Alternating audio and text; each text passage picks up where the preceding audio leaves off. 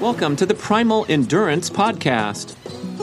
Slow down and enjoy the show, where we rap, literally, about everything you need to know. I'm your host, Brad Kearns. Are you ready? Let's go.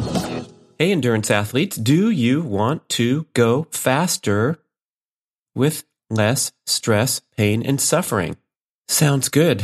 Let's title this show, Minimize Stress, Maximize Improvement. Going to share some recent science, highlights from previous shows, bringing it all together, some personal anecdotes, things I've learned over the past 6 months, making some dramatic changes in my long-time training patterns to great benefit, and propose something to you to change your mindset, your mentality about how you approach these ambitious endurance goals. The basic premise here, the argument is that we presented at the start of the book Primal Endurance, too. The centerpiece argument is that endurance athletes are engaged in overly stressful training patterns and lifestyle patterns such that we are working really hard in the wrong ways, compromising our potential and tempting breakdown, burnout, illness, and injury. So raise your hand if you're listening and you had a season of competition or pursued some ambitious goals in recent years and suffered some consequences of overdoing it. Could have been an injury, could have been just a sense of burnout where you had to take time off or you got sick, even minor illnesses. I reflect back, now you can hear the stuffy nose that I have, that I get a very, very mild cold, maybe at a frequency of once a year since I've been eating primally. This is now 11 years into my experiment. And boy, before that, I would get 3 to 4 colds every single year. When I was a racing athlete on the circuit, traveling a lot, training really hard, I would get at least 6 times per year a knockout cold where you feel really crappy for a week. And then the second week, the symptoms are somewhat clearing, but you have abnormal sensations of fatigue. You're just not quite right, but you can go out there and exercise. First week, by the way, if you get a immune disturbance of any kind, even a minor cold, sore throat, I strongly advocate that you don't do any training. You can move, you can exercise, you can go for a walk if you feel like it, but you absolutely have to pull the plug on all workouts until you start feeling normal energy and alleviation of symptoms at rest. But a week into our cold, things are going to start to feel a little better, energy is going to pick up, and you can consider some light training. But it's such a disastrous mistake to try to continue to maintain some semblance of usual training patterns when you have an immune disturbance. Just absolutely doesn't make sense. Extends things out longer. Sometimes you get more sick. So you have a cold and you lay back for 2 days and then you get right into it with your planned 50-mile bike ride on the weekend. And then, oh, let's check in on that person 4 weeks later, and they've come down with bronchitis, pneumonia, whatever. Happens all the time. Or you have you throw your back out, or you strain your calf muscle, and it's injured for 5 or 6 weeks because your body was just not right when you were fighting that immune battle. So no training when you have immune disturbances. Exercise, sure, that's fine if you feel like it, but probably better to allocate more time to sleep and allow your athletic body and your fantastic immune system to knock out the invader.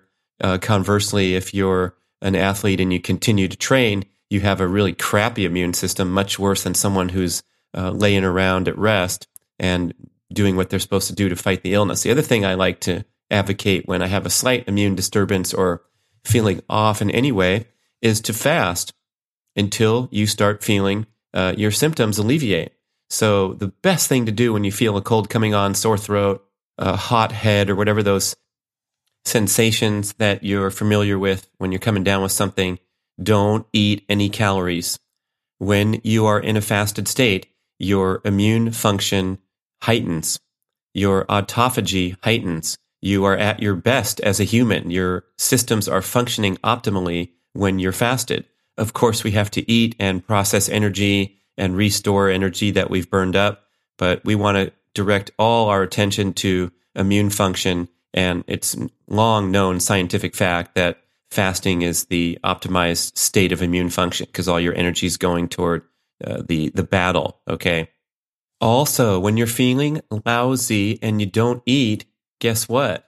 You're already pretty tired because you feel like crap, and then you don't have any food to give you that burst of energy to get up and go on and carry on with your busy afternoon at work. So the worse you feel, the more likely you're going to do what you're supposed to do, which is to pull the plug on your life and rest and take a half day and go home early and go to sleep. But if you get those calories in your system, especially carbohydrates, it's going to give you a quick burst of energy, and you're going to go out there and possibly, very possibly, compromise your immune system's ability to fight things off. So when I have this slight cold coming on, I completely pull the plug on workouts and I don't eat. And so I feel like crap. I sleep more. I don't get a lot of work done. And I have 1 to 2 days of diminished personal productivity. And then guess what? I start feeling better on day 3 instead of day 14, which is usually what happened in my past life when I was a high school collegiate runner,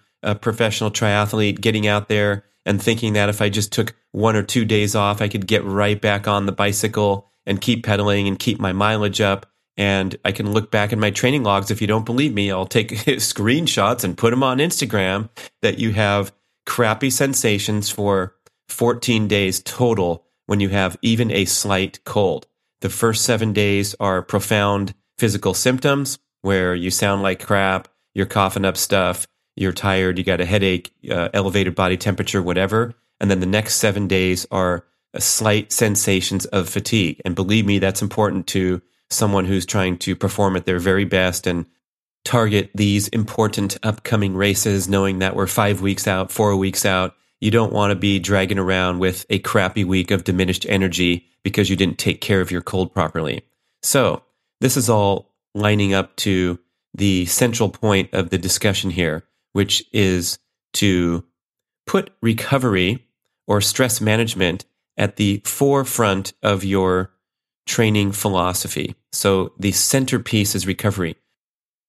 Joel Jameson, creator of the Morpheus app, legendary trainer of MMA world champion fighters, his website 8weeksout.com has this concept called recovery-based training. Absolutely brilliant, where recovery is the centerpiece. Knowing that when you stress your body in any way, shape, or form, you're going to get a fitness adaptation. For endurance athletes, it doesn't even matter the specific nature of the way you stress your body. I guess unless you're training for the Olympics and trying to prepare for that last quarter mile sprint finish at the end of the 10K run in the triathlon, and you're going to go do some specific track workouts for that. But for most of us recreational participants, you go out there, you push yourself hard once in a while, you get a fitness adaptation, and it's probably 19th on the list of top 20 most important things to succeed with your training program. Yet we spend hours reading magazine articles and books talking about zone 3 and zone 4 and our threshold workouts and what rest and work intervals we're going to do is 6 times 3 minutes better than 5 times 4 minutes for development of anaerobic threshold, or is that more of a VO2 max thing? And then I get these questions that are going into the extreme details of how to structure a workout. And if we can back up 10 steps and put recovery at the forefront of our training patterns, that would be a huge breakthrough right there. So a starting point. What does that mean? First, let's talk about volume of the cardiovascular output. We know how important it is from listening to the podcast for years to emphasize aerobic development, understand the critical distinction between maximum aerobic heart rate and workouts that drift beyond that precious level, which correlates with your maximum fat oxidation per minute. So this MAF heart rate, the 180 minus your age, the most important thing to measure as an endurance athlete doing cardiovascular workouts, that you want to do the vast majority of your sustained cardiovascular workouts at or below maximum aerobic heart rate, which calculation is 180 minus your age. Dr. Maffetone has an assortment of adjustment factors to dial it in further. For many people, they are compelled to subtract 5 from 180 minus age. If you've had illness, injury, breakdown, burnout in your recent history the last couple years, you're going to take 5 off that. If you're taking any prescription medication. You're going to take 5 off that, maybe even 10. I can't remember. If you've had a recent surgery, you're going to take 10 off your MAF number because it's quite an ordeal to recover completely from any kind of surgery, even minor surgery. Same with the meds. The meds are doing things to your metabolic system that compel you to minimize the stress impact of your workouts. So, bummer, I know. Next time you're at your checkup, you can ask your doctor about that low dose of statins. Every time someone talks meds with me, I hear that rationalization. Oh, but it's just a low dose. Yeah, I take antibiotics all the time so I don't get a flare-up of my eye condition, my friend said to me recently. I'm like, what do you mean all the time? Like nonstop? Oh yeah, I have to take it or else. But it's just a low dose. That doesn't sound like too much of a winning formula to me, to have indefinite antibiotic prescription. I know another person that's been dispensed antibiotics indefinitely with no distinct finishing point, unlike the routine use of antibiotics, which tackles an acute illness. And of course, we get to take those to save our lives. That feels good. Good idea. Rebuild with devoted use of probiotic supplements and high probiotic foods, the sauerkraut, the yogurt, the kimchi, the kombucha. Oh my gosh, I credit my healing of a couple years of slightly disturbed gut function with slight symptoms here and there, kind of annoying little things, especially related to workouts and experiencing gut disturbances. And I started to just pound kombucha, corresponding with the time that I started making my own at home instead of paying up the nose for those store-bought products, which actually have a little to a lot of infused sugar after the fact. After the kombucha is used, then they flavor them. That's why you see the 27 different colors. But when you really make a nice homebrew kombucha, I brew 3 gallons at a time, now 4 gallons, and I consume that amount in every 3 to 4 weeks. So I am drinking that stuff, cutting it with bubbly water and drinking it throughout the day. And I do think that had a fantastic contribution to giving me complete relief from these annoying symptoms that I experienced for a few years after a string of surgeries and massive antibiotic doses in the hospital. Also taking the different products, so mixing it up. I love this product called Flourish from Integral Health. It's a liquid probiotic. You can order it online at their website. Primal probiotics are fantastic. They're known to be some of the most potent you can buy. And then I'll have those two as a baseline, Flourish and Primal Probiotics, but also go to the store and just grab some. You like those little shots of kind of a yogurt-type drink where you just hit one of those single-serving things and toss it in the garbage. Boom, probiotic shot for the day. Or the gut shot is a nice product in a glass jar. You can find it at health food stores. So just trying to mix in different probiotic supplements as well as all the nutritious probiotic foods and get that stuff handled to recover from antibiotic use. But as this thread is trying to pull back, we were talking about the importance of honoring that maximum aerobic heart rate and making the honest adjustment factors. If you're taking prescription drugs, if you had struggles, injuries, you're going to subtract 5. And then the other thing I want to layer on top of this is the many, many questions and comments wondering if the individual enthusiast can raise their MAF number a little bit for whatever reason. It doesn't seem to be working as well for me as my friend. She's got much fitter in the last 6 months, and I have the same race time when I go out there and compete, or whatever their rationalization is. And we want to take a few steps back here and realize that this maximum fat oxidation per minute is by and large a very, very comfortable heart rate to exercise at. It can be frustratingly comfortable to be limited by that beeper alarm. And I'm the first one to admit, because when I go out there and play speed golf, I'm going very slowly. It was nice to have that memory of being an elite athlete and running 6-minute miles at my MAF heart rate. So now, father time, whatever other reason, less training, my MAF heart rate is around 9 minutes per mile. So I've lost 3 minutes per mile in 20 plus years since I was at my peak fitness, and I actually had a higher number, of course. So I was younger, also fitter, and able to run a really impressive pace at MAF and have some nice, enthusiastic workouts. But now 9-minute mile, my goodness, I got to distract myself with a podcast because it's so slow.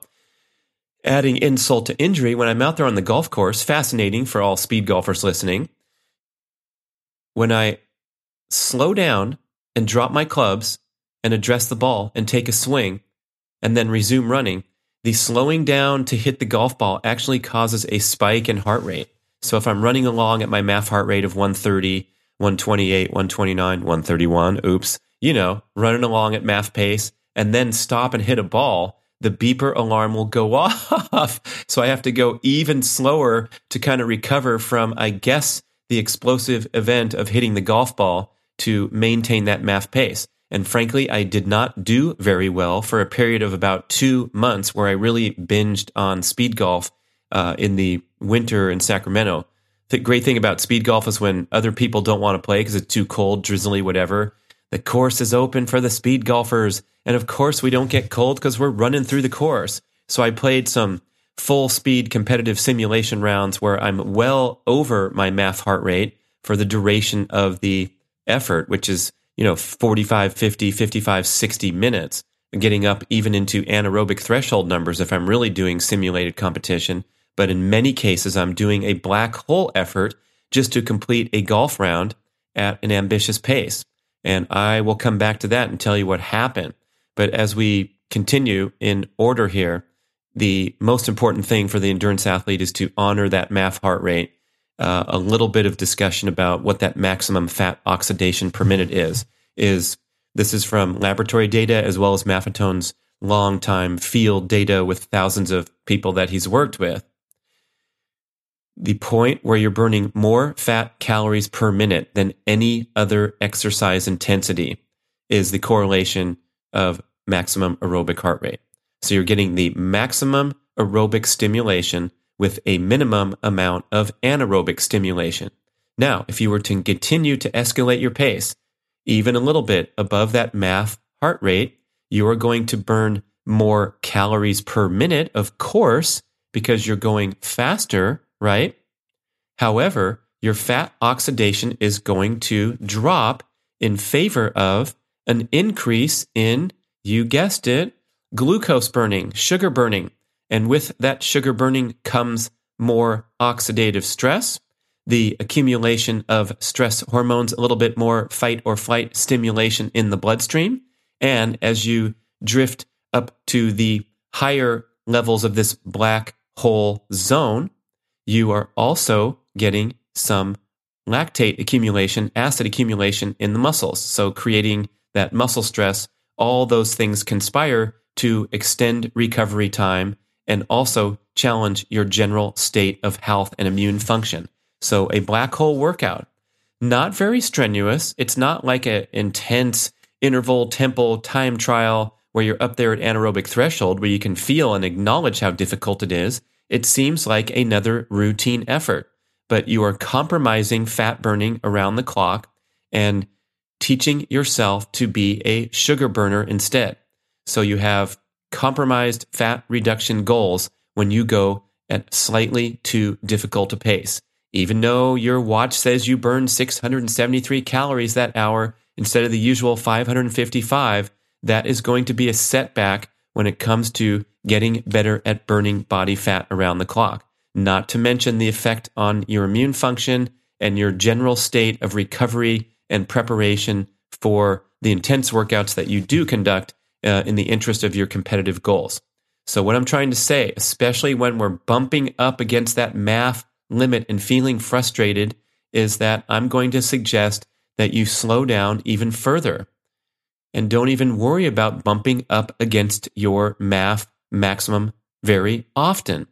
As a professional, when I was putting in a lot of hours, a lot of training, and traveling in a very high-stress situation with a lot of difficult workouts and races as well, most of my workouts were 10, 20, 30, 40, even 50 beats below my maximum aerobic heart rate of 155. So they were highly, highly calibrated to fat burning, minimal oxidative stress, minimal stress hormone production, no lactate accumulation in the muscles, and they were super, super easy. But these workouts have a tremendous benefit to your overall fitness base and your aerobic efficiency. That's why you hear the reports from the world's top marathoners like Kipchoge, the greatest marathoner of all time, Eliud Kipchoge. You may have heard of him. He ran a 2:01 marathon recently, 2018, breaking the world record. He did that Nike 2-hour barrier organized event, not an official world record race, but they ran around a automobile racetrack, and he ran 2 hours and change, just trying to see if the human is capable of breaking 2 hours in the marathon. And experts believe that this guy is going to knock it off pretty soon. Who knows, at his next big major event. So this guy, at the highest level of human performance, his training information is absolutely fascinating. There's a whole show on it. You can Google Eliud Kipchoge's training and get deep into this concept of how the greatest runner of all time is training. But what's really, really interesting is the minimal stress impact of his routine.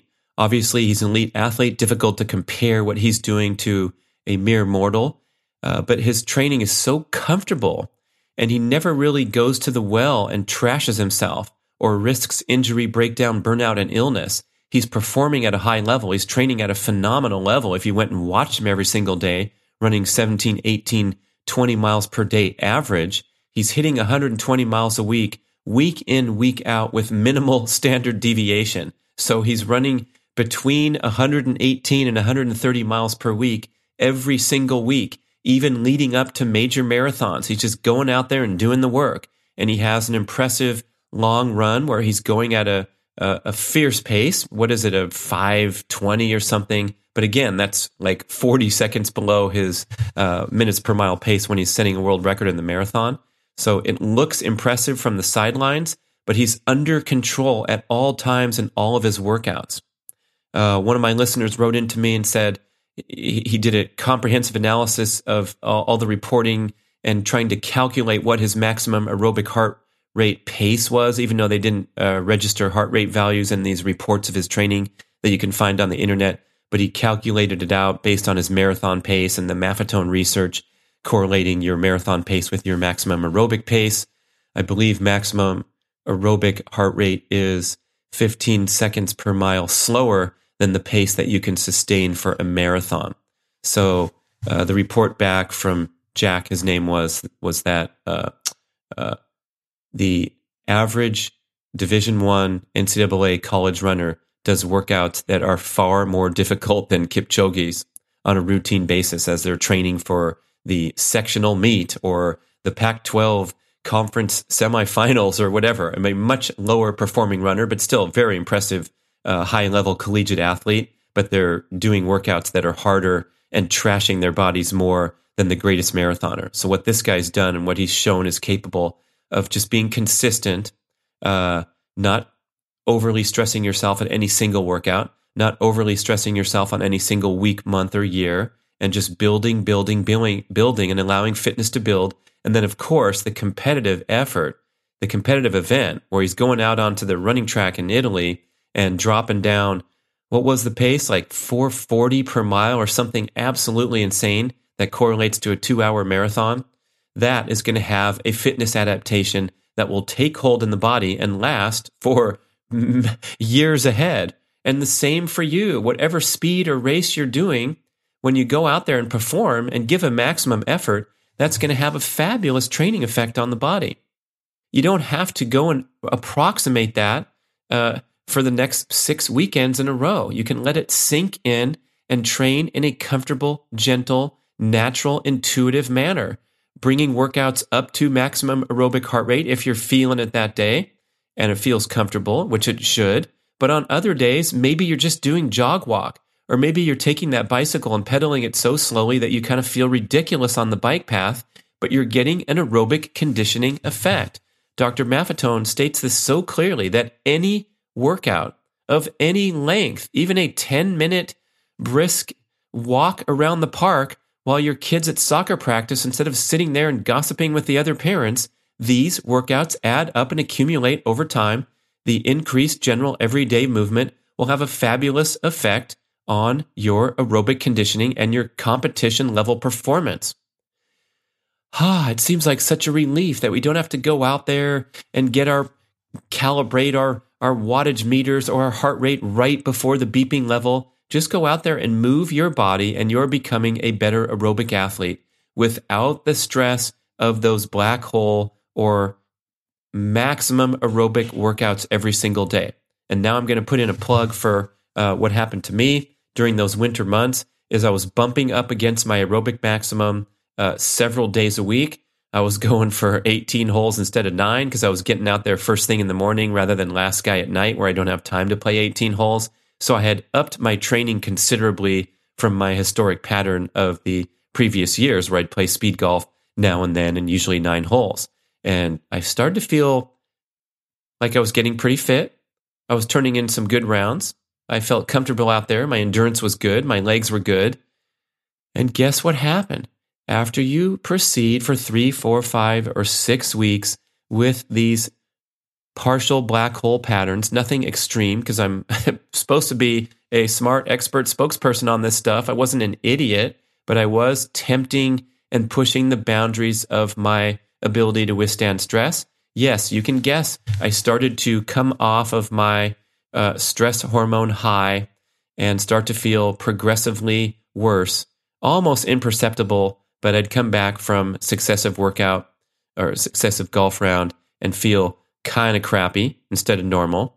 Then, 2 weeks later, even more crappy where I feel tired, stiff in the muscles the next morning. All these things were starting to unwind because my workout patterns were too stressful. And I couldn't help it, man, because I love speed golf. So I wasn't like pushing my body or trying to motivate myself to do something stupid. It was natural, it was flowing, it was pleasurable. And then I finally realized, oh my gosh, I have to invent a new sport. What sport did you invent, Brad? I invented kart speed golf. Yay! That's right. For only $6 more at the Sacramento Public Courses, I could rent a kart along with paying for my golf round. So instead of slogging through 4 to 6 mile endurance run where I'm running those long distances between my drive and the ball because I hit it so far, and then running again from the approach shot to the green and accumulating all that endurance work and constantly hearing that heart rate beep because of as I described, hitting the ball causes a spike in heart rate. Instead, I grabbed the cart and still played at a quick pace. So I was basically doing wind sprints because I wanted to simulate the competitive experience of speed golf, right? Where I'm hitting balls quickly, my heart rate's elevated, that kind of thing. So I would just kind of wind sprint from the cart to the ball and hightail it back to the cart and then drive the long distance, pop out, run up to the putting green, putt it, go back into the cart, drive over to the next tee. It was great. So it was like a series of little wind sprints and not that chronic cardio stimulation that you get when you add up these rounds if you're doing a several rounds a week. So I minimized the stress impact of my training, started to feel better, and as a consequence, started to rethink my long-time commitment to daily cardiovascular exercise. Getting out the door every morning and going running for 15, 20 minutes. You've seen me on YouTube doing the Unfrozen Caveman Runner. If you haven't, go to YouTube and type in Unfrozen Caveman Runner. It's this incredible strategy that I discovered where I go in my morning cold plunge every morning and then pop out and go for a quick aerobic run to rewarm. So very slow pace, getting my joints and connective tissue warmed up. But I go for 15, 20, 30, 40 minutes, and it doesn't even feel like a workout because I'm still trying to warm my body temperature up from the cold exposure. And I'm running along on a norepinephrine high, so I feel alert, energized, focused, and much less perceived exertion than a general run. So I'm doing those for fun, doing my speed golf rounds for fun, but kind of getting lazy or second-guessing the need to just head out there for no reason and put in time on my feet at an aerobic heart rate. It's a nice way to start the day. But oh yeah, that's what happened.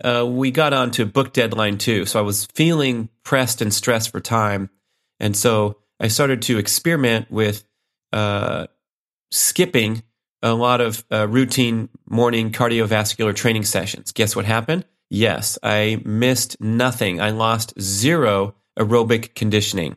And now this takes us back to the research from even going back to Dr. Kenneth Cooper aerobics, Dr. James O'Keefe with his TED Talk, Run for Your Life, but not very far and at a slow pace, and the conjecture that it's very easy to basically max out on your aerobic fitness benefits with a couple few hours a week. You don't need fuel on these fat-burning workouts. In fact, you shouldn't be taking any fuel, man. You should be fasted. So don't make fun of my mispronunciation, and don't eat that gel next time you go out for a jog.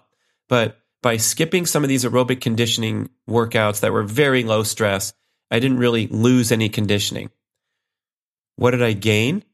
Possibly more energy to apply to the brief explosive workouts that are a fundamental component of improving as an endurance athlete and are widely disregarded by mileage junkies.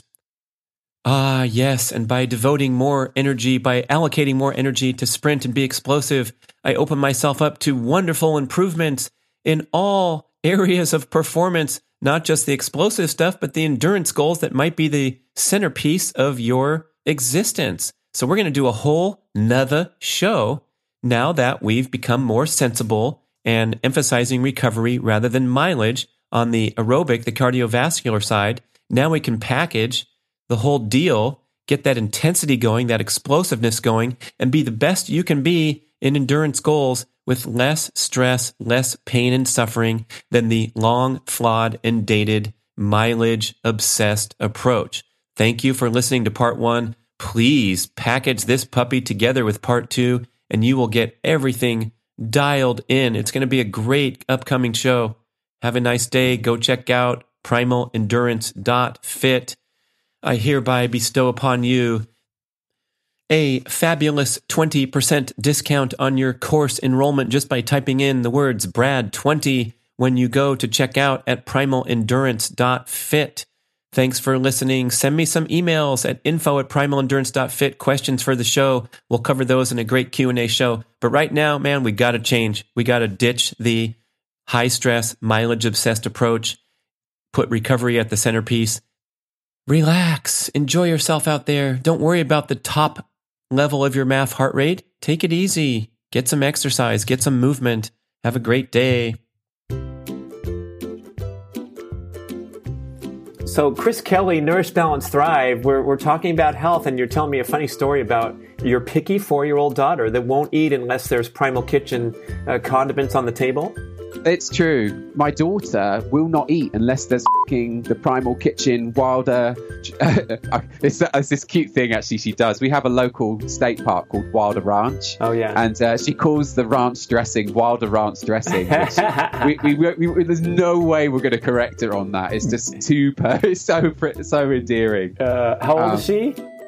She's 4. Oh my gosh! So she likes like the mayo on. Oh yeah, she loves those. So we love them as well. We have we eat them all the time. We eat the mayo, we eat the balsamic, we eat the ranch, the avocado oil we use all the time, and so you know that's completely genuine. And I don't mind talking about that because you took the pain in the ass out of condiments. I really appreciate that.